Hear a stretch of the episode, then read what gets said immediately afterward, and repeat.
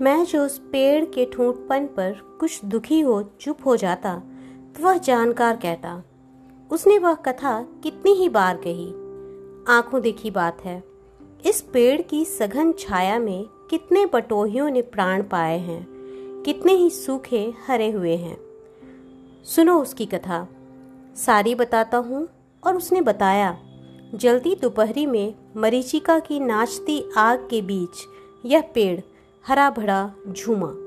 पत्तों के विस्तृत ताज को सिर से उठाए।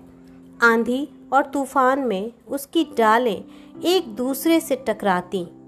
टहनियाँ एक दूसरे में गुथ जाती और जब तपी धरती बादलों से झरती झीसी रोम रोम से पीती और रोम रोम सजीव कर उसमें से लता प्रतानों के अंकुर फोड़ देती, तब पेड़ जैसे मुस्कुराता और बढ़ती लताओं की डाली रूपी भुजाओं से जैसे उठाकर भेंट लेता। उस विशाल तरु में तब बड़ा रस था।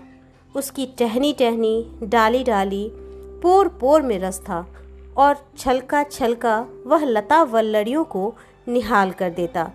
अनंत लताएँ, अनंत वल्लड़ियाँ पावस में उसके अंग अंग से, उसकी फूटती संधियों से लिपटी रहती। और देखने वाले बस उसके सुख को देखते रह जाते।